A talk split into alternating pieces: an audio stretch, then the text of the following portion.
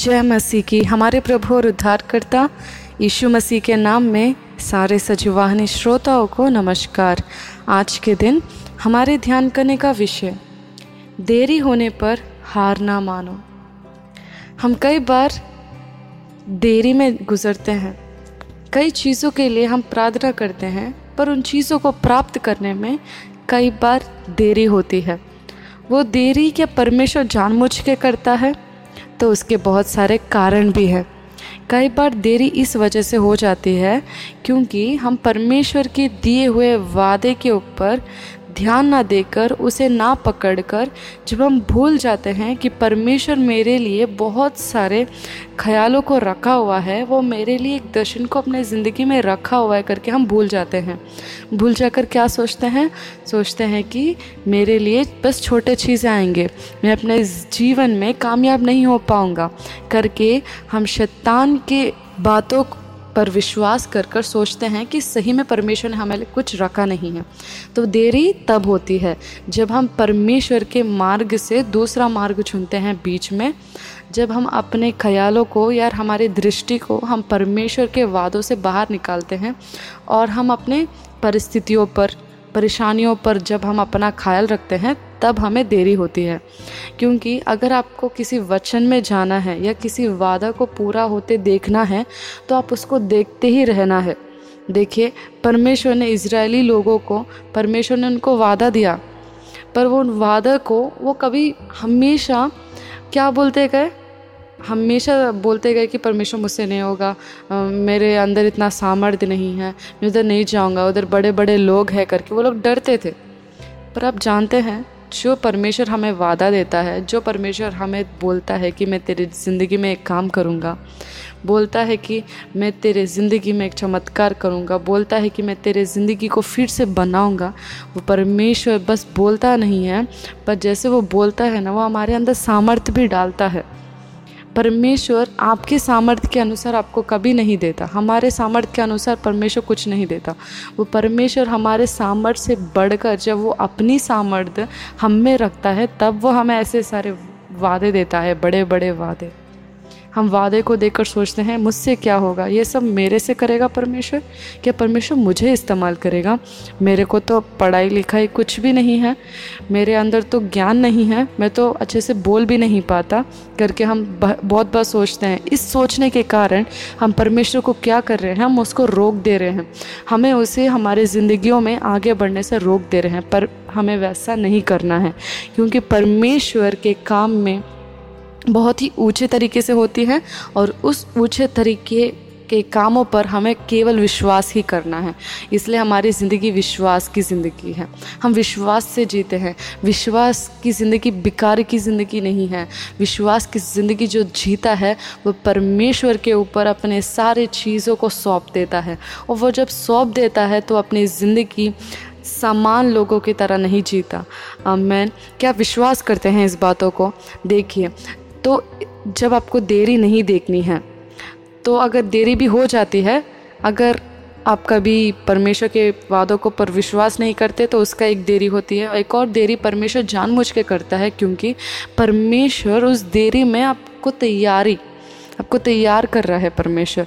किसके लिए तैयार कर रहा है? उस वादे के लिए तैयार कर रहा है। जैसे कि देखिए, परमेश्वर ने आपके लिए एक घर दिया। ठीक है अपने एक घर के लिए प्रार्थना कर रहे हैं। परमेश्वर बोला कि मैं तुझे एक अच्छा घर दूँगा। तो देखिए, उस घर के लिए देरी हो रही होगी तो परमेश्वर कैसे आपको तैयारी करेगा? परमेश्वर पहले आपके अंदर प्रेम या संयम या परमेश्वर आपको देने की आत्मा। जब आपके पास धन दौलत सब आएँगे खरीदने के लिए तो अगर आप उसमें परमेश्वर को प्रथम स्थान देने के जैसे परमेश्वर आपको बनाएँगे। नहीं तो फिर क्या होगा? धन के साथ आप भी चले जाओगे और नाम और निशा नहीं होगा। ठीक है? इस देरी में परमेश्वर आपको छोड़ नहीं रहा है, परमेश्वर आपको नीचा नहीं गिरा रहा है, पर इस देरी में परमेश्वर तैयारी कर रहा है। इसीलिए आप अपना हाथ ना उठा दीजिए और हार कभी ना मानिए, क्योंकि हार मानने वाले की विजेता कभी होती नहीं है। जो विश्वास से पकड़ कर आगे बढ़ता है परमेश्वर के नाम पर, उसकी होती है विजेता। और परमेश्वर उसका नाम ऊँचा करता है। अगर आप अपना नाम को ऊँचा करते हुए या ऊँचा बढ़ाते हुए देखना है तो अपना नाम याद रखिए कि आपका नाम मसीह के नाम से जुड़ा हुआ है। जब आप मसीह के ऊपर विश्वास किए, तभी आपका नाम मसीह यीशु के नाम के साथ जुड़ गया। तो परमेश्वर आपको कहीं भी नीचा नहीं करेगा। परमेश्वर अच्छा खुदा है, वो हमारा अच्छा पिता है। मानिए इस बात को और विश्वास करिए कि इस देरी में वो आपको तैयार कर रहा है बड़े बड़े चीज़ों के लिए। आपने बड़े बड़े चीज़ों के लिए प्रार्थना की होंगी बड़े बड़े चीज़ करने के लिए थोड़ी तो वक्त लगती है। जब वक्त लगती है तो परमेश्वर सही में कुछ अच्छा कर रहा है। तो उस देरी में हमें अपना हाथ उठाकर हाँ मैं हार मान रहा हूँ, मैं छोड़ दूँगा, परमेश्वर कुछ बात नहीं कर रहा, नहीं, वो बात करता है निश्चित। वो देरी करता है तो भी बोलता है वो। तो हमें क्या करना है? केवल वादे को लेकर निकल नहीं पड़ना। देखिए एटीएम के जैसे हमें परमेश्वर के पास नहीं जाना। जब पैसे चाहिए तभी जाना, वैसा नहीं। हमारे, हमसे रिश्ता रखना है। हमें परमेश्वर के साथ रिश्ता रखना है। जब हम रिश्ता रखेंगे तो हर रोज़ वो हमसे बात करेगा, बोलेगा, हे मेरे पुत्र, हे मेरी बेटी, देख, मैं तुझे इस तरीके से आशीष करूँगा और तू बहुत ही देशों के लिए तू आशीषित बनेगा। करके परमेश्वर आपसे बहुत ही अलग अलग तरीके से बात करेगा। वो बात करने वाला खुदा है। हम बात करते हैं ना? हमारे मुँह में जैसे परमेश्वर ने बातें रखे हैं, वैसे ही परमेश्वर हमसे भी बातें करेगा। और जो परमेश्वर ने हमें वादे दिए हैं, उस वादे में ही हमें आगे बढ़ना है। परमेश्वर से पूछना है, जानकारी लेनी है उससे। अगर कोई आपको उनके शादी में, अगर आपके रिश्तेदार वाले कोई है, आपको बोल रहे हैं कि हमारे घर शादी है, आ जाओ तो आप क्या करोगे? हाँ ठीक है, करके छोड़ दोगे क्या? आप पूछोगे ना, कहाँ है, कब है? कहाँ कर रहे हैं, कैसे बना रहे हैं, ये सब आप पूछोगे। जब परमेश्वर आपको कोई वादा देता है तो क्या सिर्फ़ वादा ही लोगे? उसकी जानकारी नहीं लोगे? तो मेरे प्रिय भाई और बहनों, जानकारी लीजिए परमेश्वर से। परमेश्वर तो कब इस वादे को पूरा करने वाला है मेरी ज़िंदगी में, और किस तरीके से पूरा करने वाला है? उसके पास बातों की कमी नहीं है, मेरे प्रिय भाई और बहनों, और वो चाहता है कि वो आपसे बात करे। परमेश्वर की उपस्थिति हमारे लिए बहुत ही प्रसन्नता देती है है ना? तो वैसे ही परमेश्वर भी हमारी उपस्थिति के लिए देखता है। वो चाहता है, उसने हमें क्यों बनाया? कि हम उसके साथ रहे, कि हम उससे हमेशा बातचीत करें। वो एक रिश्ते के लिए हमें बनाया है। उस रिश्ते में जब हम बने रहेंगे तो अपनी ज़िंदगी में हम कभी हार देखेंगे नहीं और कभी हार मानने की ज़रूरत नहीं आएगी। तो आपको किसी के बारे में या किसी देरी के बारे में आपको हार मानने की ज़रूरत नहीं है, क्योंकि कितने भी साल देरी हो जाए, हमारे परमेश्वर की वापसी वो दस साल हो सकते हैं, पाँच साल हो सकते हैं, पता नहीं कितने दिन हो सकते हैं। उस दिन की जितने भी खुशियाँ हैं, उस दिन की जितने भी आशीष है, परमेश्वर एक दिन, एक घंटे में आपको सब कुछ लौटा सकता है। वो इतना सामर्थ्य रखता है परमेश्वर। जब आप उसको सौंपते हैं आपकी ज़िंदगी, जब आप हार ना मानकर परमेश्वर की ओर देखकर आगे बढ़ते हैं, तब जाकर आप उसकी महिमा देख पाएँगे। उसकी महिमा को देखने के लिए धीरज रखना है। उसकी महिमा को देखने के लिए उसके वचनों को देखना है। हमें अगर हम देखें मत्ती पच्चीसवा अध्याय, उसके पाँचवें पद में, देखिए इधर ये बात करता है दस कुंवारियों के बारे में। इसमें पाँच मूर्ख और पाँच समझदार कुंवारियों के बारे में बोला जाता है। तो इधर देखिए, ये जो मूर्ख कुंवारियाँ हैं, ये लोग क्या करते हैं देखिए, जब दुल्हे के आने में देर हुई तो वे सब उगने लगी और सो गई। क्या देर हो जाने से ये लोग क्या कर रहे हैं? ये सो जा रहे हैं।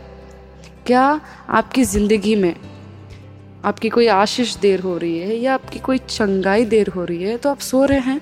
प्रार्थना नहीं कर रहे, जबकि परमेश्वर हमें बोलता है, मत्ती, उसके छब्बीसवें अध्याय में इकतालीसवें पद में अगर हम देखें तो इस तरीके से लिखा है, जागते रहो और प्रार्थना करो, करते ही रहो कि तुम परीक्षा में ना पढ़ो। देखिए, परीक्षा में ना पढ़ने के लिए परमेश्वर हमें क्या बोल रहा है? जागने को बोल रहा है। उधर वो मूर्ख स्त्रियाँ क्या कर रही थी? वो सो गई थी। सोने का मतलब इसका आत्मिक मतलब जब हम निकालें तो इसका मतलब ये है कि हम प्रार्थना की ज़िंदगी में रुक जाना देरी के कारण। या वचन में आगे नहीं बढ़ना या वचन नहीं पढ़ना, परमेश्वर के साथ रिश्ता नहीं रखना, क्योंकि सिर्फ़ वो देरी हो गई है। जब आप देरी में आप परमेश्वर से अलग हो जा रहे हैं तो आप और नष्ट में ही जा रहे हैं। अगर हम देखें मत्ती पच्चीसवें अध्याय में, अगर उसके आठवें पद में देखें तो इस तरह और मूर्खों ने समझदारों से कहा, अपने तेल में से कुछ हमें भी दे दो, क्योंकि हमारी मशाले भुजी जा रही हैं। उनकी मशाले क्या हो रही हैं? भुजी जा रही हैं। मैं आज के दिन आपको डराने के लिए यह सब नहीं कह रही हूँ। मैं आपसे यह बोल रही हूँ कि आपका विश्वास और आपका जो फल है, वो परमेश्वर के पास ही है। उसके अलावा हम और कहीं, कहाँ देख सकते हैं? कहीं मिलता भी नहीं है। क्योंकि परमेश्वर एक ही है जो हमें छुड़ाने वाला है। जब कोई देरी होती है तो हमें परमेश्वर से जानकारी लेनी है, परमेश्वर के पास और आगे बढ़ना है, ना कि उससे अलग होना है। उससे अलग होकर हमें कुछ नहीं प्राप्त होगा। जब हम उसके पास जाएँगे, बोलेंगे, परमेश्वर, मुझे इसकी बहुत ही ज़रूरत है। मुझे अभी के अभी चाहिए, परमेश्वर, करके से बात करिए। जो दिल में है वो खोलिए उसके सामने। दिल में रख कर सारे तकलीफ़ों को जाकर किसी और के सामने आप खोलते हैं, किसी और के सामने आप बताते हैं तो वो क्या आपको फल देगा? वो क्या आपको सारे वादे पूरा करेगा? वो सारे जाकर परमेश्वर की उपस्थिति में आप डालिए, बोलिए, परमेश्वर, मैं तुझसे बात कर रहा हूँ। परमेश्वर, तूने मुझे वादे दिए हैं तो तू मेरे ज़िंदगी में पूरा करो तो मुझे बता कि तू कैसे करने वाला है। और इस देरी क्यों कर रहा है परमेश्वर? तो मुझे क्या सिखाना चाह रहा है? तो मुझे कैसे तैयारी करेगा परमेश्वर? तो मुझे बता। अगर आप ऐसे अगर आप प्रार्थना करेंगे, तब आप देखेंगे परमेश्वर की महानता। तब देखेंगे कि वो आपसे कितना प्यार करता है। उसकी प्रेम का कोई सीमत नहीं है। क्या वो चाहेगा? जो इतना प्रेम करता है हमसे, वो क्या कभी चाहेगा कि वो हमें नष्ट में लेके जाए? वो नहीं जानता कि कौन से चीज़ से कौन से समय पे रोना है। परमेश्वर जानता है हर एक चीज़ का हर एक समय रहता है। तो कोई देरी होती है तो आप हार मत मानिए। विश्वास से और आगे बढ़िए। बोलिए, परमेश्वर से मांगिए जो चाहिए। परमेश्वर जो काम जब करना है वो करेगा। वो आपके समय पे या मेरे समय पे या लोगों के समय पे, घर वाले के समय पे नहीं होगा, पर वो अपने समय पर निश्चित रहेगा। वो कभी नहीं सोचता कि मैं कर दूँगा, नहीं नहीं। परमेश्वर एकदम सही समय पर करता है, जो करता है। और आप उसके लिए खुशी मनाओगे जब आप ये जानोगे, जब आप देखोगे कि परमेश्वर ने सही किया आपके ज़िंदगी में। कई बार आप पूछते हैं और परमेश्वर दे भी देता है तो आप निराश हो जाते क्योंकि वो उस चीज़ को आपने आपके समय पर लिया। जब आप परमेश्वर के समय पर लोगे तो उसका तो मज़ा दूसरा ही है। तब आपके साथ मज़ा करने वाला तो पूरा देश रहेगा। विश्वास करिए, हमारा परमेश्वर जो देता है, वो छोटा नहीं होता। वो कभी भी अच्छा ही देता है और बड़ा देता है। तो उसके लिए कई बार थोड़ी देरी होती है, उस देरी में परमेश्वर तैयारी करता है। हमें तैयार करता है, हमारे लोगों को तैयार करता है, हर एक चीज़ को तैयार करता है, घर के हालातों को बदलता है। परमेश्वर हमारे अंदर उसके ऊपर और विश्वास बढ़ाने की तैयारी करता है। वो हमें बताता है कि देख, मेरे पुत्र, मेरी बेटी, मैं तेरे लिए रखा हूँ, पर मैं तुझे चाहता हूँ कि तू इसे बहुत ही लोगों के साथ इसकी खुशी करे, इसका मज़ा करे और बहुत बहुत लोगों के सामने तो इसकी गवाही बने। जब परमेश्वर के वादे को आप मान कर उसके ऊपर विश्वास रखकर आगे बढ़ेंगे तो आपकी गवाही बहुत ही लोगों के लिए आशीषित बनेगी। विश्वास करिए और आपकी ज़िंदगी में आगे बढ़िए। परमेश्वर अच्छा है, वो भला है, उसके ख्यालें सारे हमारे लिए अच्छी हैं। तो इस वजह से देरी होने पर सोइए ना, पर जागे और प्रार्थना करिए, प्रार्थना में शक्ति है। जब आप प्रार्थना करते हैं, प्रार्थना का मतलब आप परमेश्वर से बात करते हैं परमेश्वर से मांगते हैं, परमेश्वर से विनती करते हैं आप। जब आप वो करते ही जाते हैं तो आपके अंदर नया बल मिलता है आपको। परमेश्वर आपके अंदर एक नया सामर्थ्य रखता है कि आप उस देरी में भी एकदम बल से रहे और कभी आप कमज़ोर ना पड़े। परमेश्वर आपका देखभाल करेगा। तो परमेश्वर इस वचन को इस रीति से आशीष देकर आप सभी के मन को परमेश्वर नए बल से भरे। आमीन।